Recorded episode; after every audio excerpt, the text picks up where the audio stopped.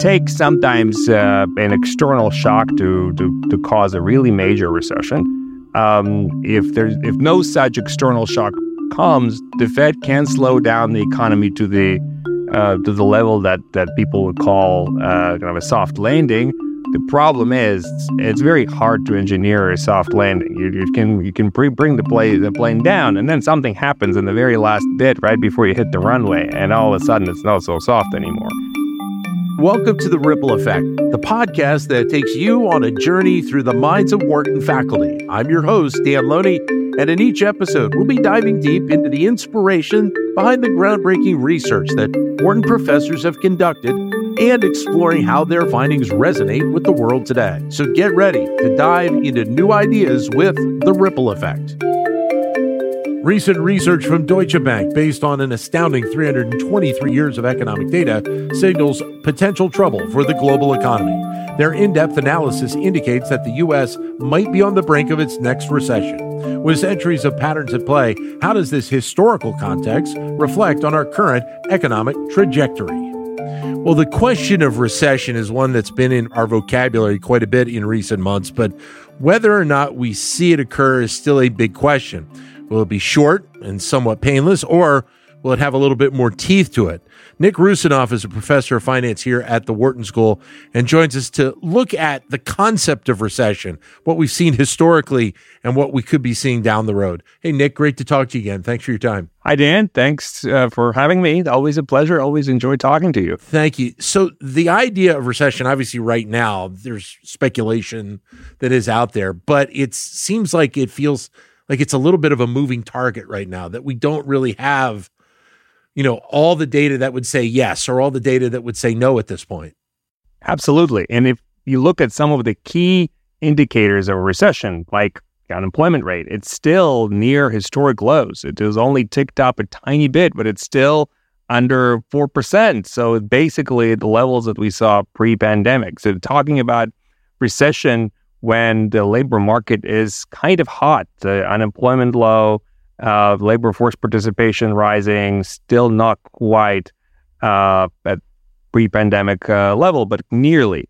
Um, it seems seems strange on the one hand. On the other hand, of course, there is all this talk of a recession. Why? Well, because the Fed is raising rates, and there's kind of an old adage that says that recessions uh, uh, uh, don't uh, don't replace uh, um, expansions by themselves. Expansions don't die of old age. The Fed kills them, and this is kind of what I think everybody is anticipating as with the increase in inflation that we saw, the the big wave of inflation, the Fed trying to fight it, raising rates, and that's what kills the expansion and brings uh, brings the recession about. So far, we have not seen it. The signs of uh, an economic slowdown are really, really tiny compared to the kind of the signs of a kind of a healthy economy uh, chugging along. Of course, the markets get jitters every time that they think that Fed is going to tighten more than has been previously expected. And yes, there may be some uh, some pockets of weakness here and there. Um, talks of, uh, of, of a commercial real estate collapse are quite uh, quite active, but so far the key uh, indicators of a recessionary environment that have to do at least with the labor market are not there. Historically, when you think about recession, in air quotes, uh, there's usually some sort of shock that that really kind of sets up the concept or the actual recession from occurring. When you look back at history, correct?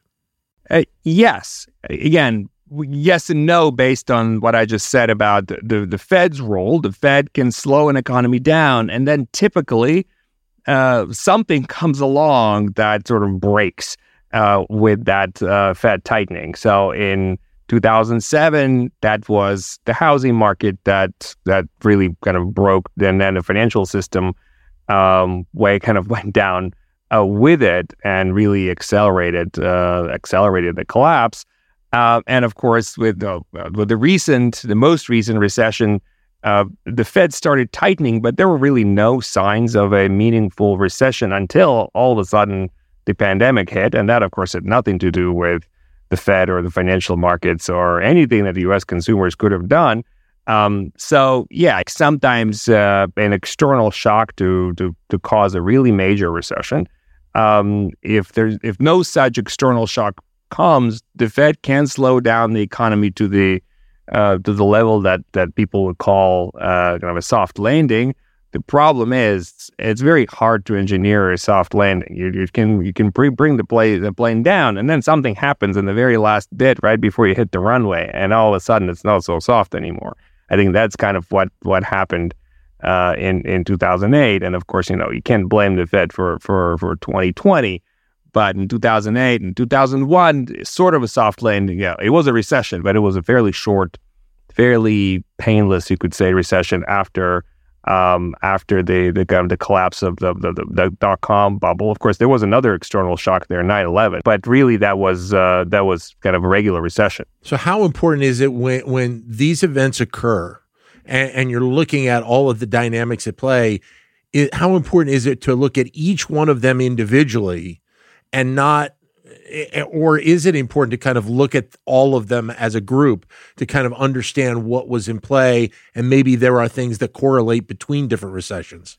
Absolutely. So uh, financial economists in particular like to look at the shape of the yield curve. And we see that when the short-term treasury yields are above long-term yields that generally is not a good sign going forward for the economy and in fact, that is probably one indicator that has consistently predicted a recession in the in the next uh, you know year to two years. It's not a particularly precise indicator, and that's because the long term um, Treasury yields, long term rates, uh, they incorporate investors' expectations about the future, what's going to happen to the economy, not just in the next year or two, but in the in the next decade or two decades.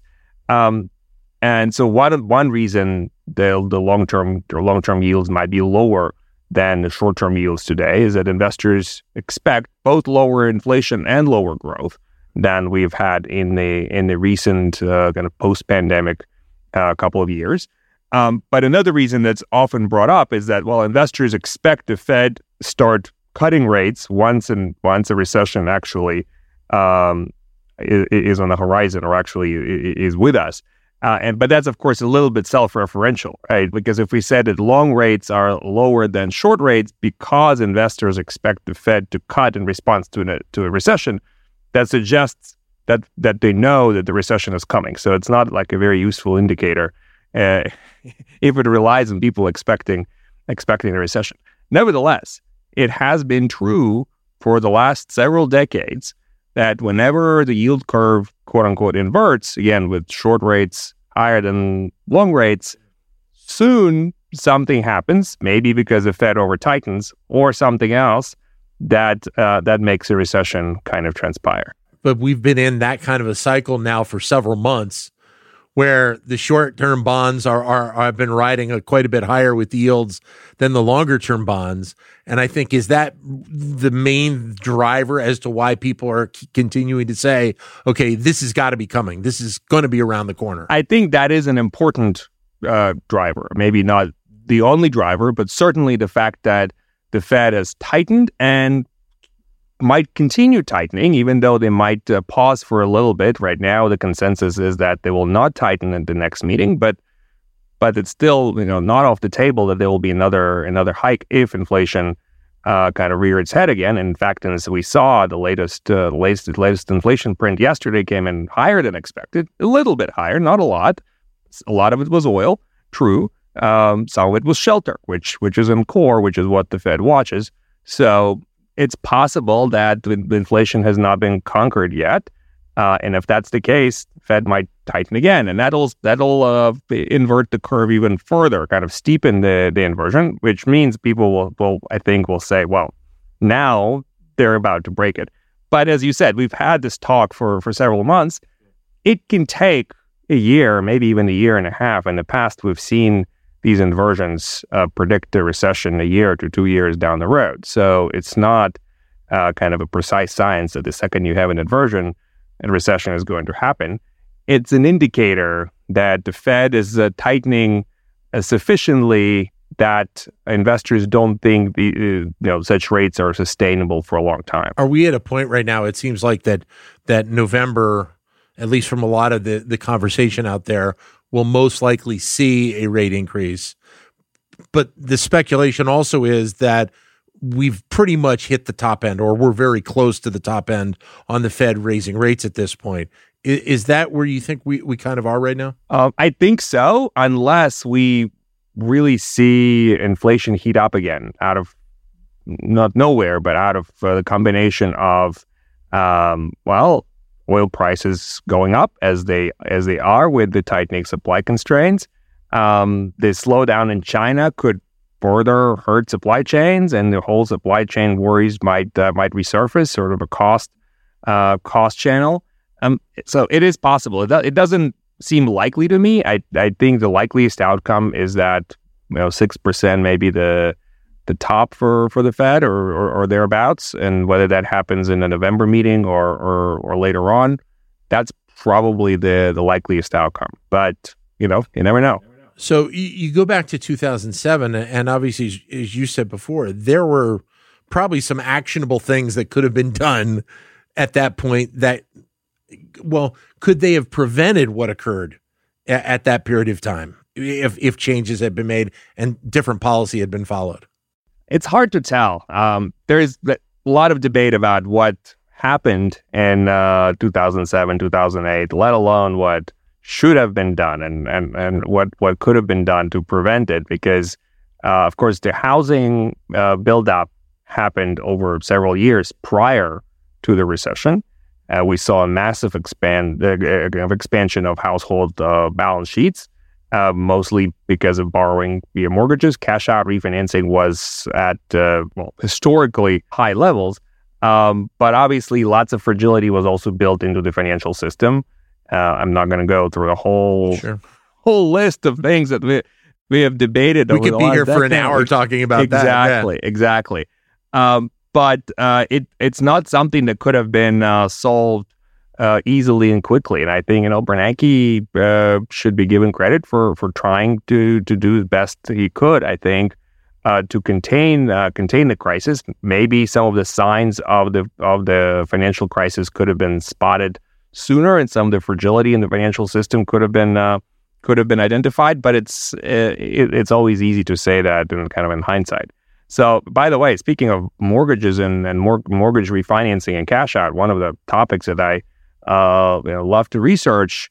It, the second kind of highest peak of uh, mortgage uh, cash out refinancing happened just uh, you know a few quarters ago. Yeah, um, and so well, we've had you know house prices again at historic uh, highs, and uh, and households are taking advantage of that, even with mortgage rates rising. In fact, you know the only people refinancing mortgages in the last few months, given that the rates have skyrocketed, are people who are taking out a lot of cash out of uh, out of their homes. The question is, sort of, what is that going to do to balance sheets of these households when uh, the tightening finally breaks the housing market? And we haven't seen a big uh, pullback on house prices. It's maybe some regional uh, pullbacks, but not at a national level. And what happens then? When, when you're talking about though man-made circumstances that are kind of in and around and leading up to a recession, does that tend, when you're looking back at it, to kind of spur kind of more of a regulatory kind of viewpoint and and push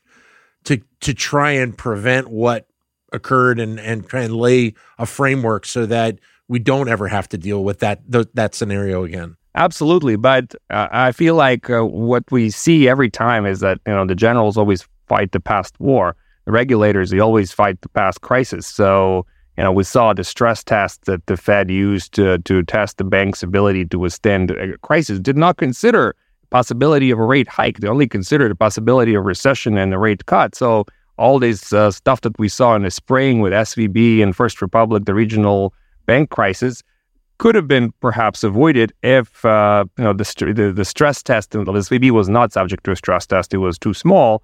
But if if the kind of regulatory apparatus paid attention to the fact that if uh, rates go up, which they will have to if we see inflation, well, uh, a lot of these banks that have loaded up on long uh, maturity treasuries will be in trouble, as as, as they have been. Um, so I feel like it, it, it, there's there, there's there's always kind of a, a past a past lesson to be learned. But whenever you learn the past lesson, you often forget the lessons that came before that, and you kind of have to take a a, a, um, a, a broader view of uh, what kind of things that could happen, and there will never be a repeat of what we saw in the past. It'll be something different. So, would it be fair or unfair of me to ask you to get your crystal ball out right now and and and look at where we are right now with all of these dynamics at play and what you think we may see play out over the next six to 12 months? Well, I can always speculate. It would be unfair to, to go anywhere further than that. Um, but I think uh, the, again, commercial real estate sector, I'm not an expert on, but from what I understand, is uh, is in a bit of trouble. And when that starts hitting uh, the lenders' uh, balance sheets, uh, we might see we might see issues there, and it's going to be potentially on top of what we've seen so far with the um, uh, with this just this uh, treasury maturity mismatch, uh, with, with, liability um, mismatch with with with assets. Um, but uh, but there could be other things. Certainly, you know, geopolitical issues don't go away. You know, the war uh, in in Ukraine is is is, is going on and um, OPEC is restricting oil supplies. So oil prices are continuing to climb. Um, the U.S. shale is not able to respond like it uh, did in the past, either due to kind of ESG capital tightening or uh, just the fact that you know labor the labor market is super tight, so it's hard to get workers. Uh, I don't know which one is kind of the dominant uh, the dominant constraint, but uh, so far we have not seen expansion in, in oil drilling in the in the shale patch nearly as much as I would have expected, given where where prices are kind of going, or where they went. By the way, at, at the start of the war, they came down quickly, but now we're at the point where the, the strategic petroleum reserve is at as as kind of at record low, and at the same time, I mean, it's small relative to what what's the amount of oil that the U.S. economy needs anyway, but um, we don't see a, uh, kind of a massive increase in, in U.S. drilling, which I would have expected as a kind of response uh, to the oil price uh, uh, rises. So the fact that oil prices are rising may not necessarily spill over into high inflation, as some people think it might.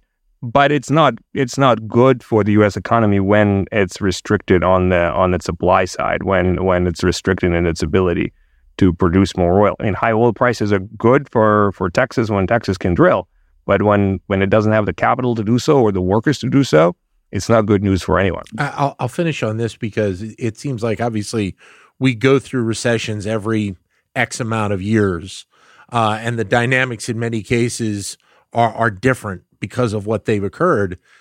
So, from that perspective, the understanding and the learning from each of these different recessions is just as important as the last, maybe for a little bit of a different reason or a different impact. But it's still the, the the learning part of it is is exceptionally important. Absolutely, and certainly the fragility of the financial system is now a lot more at the forefront of monetary policymakers than it was before the financial crisis and and rightly so, perhaps. And uh, again, we don't know what exactly is going to break, but it's quite possible that something different will break in financial markets this time uh, uh, compared to what happened in the past.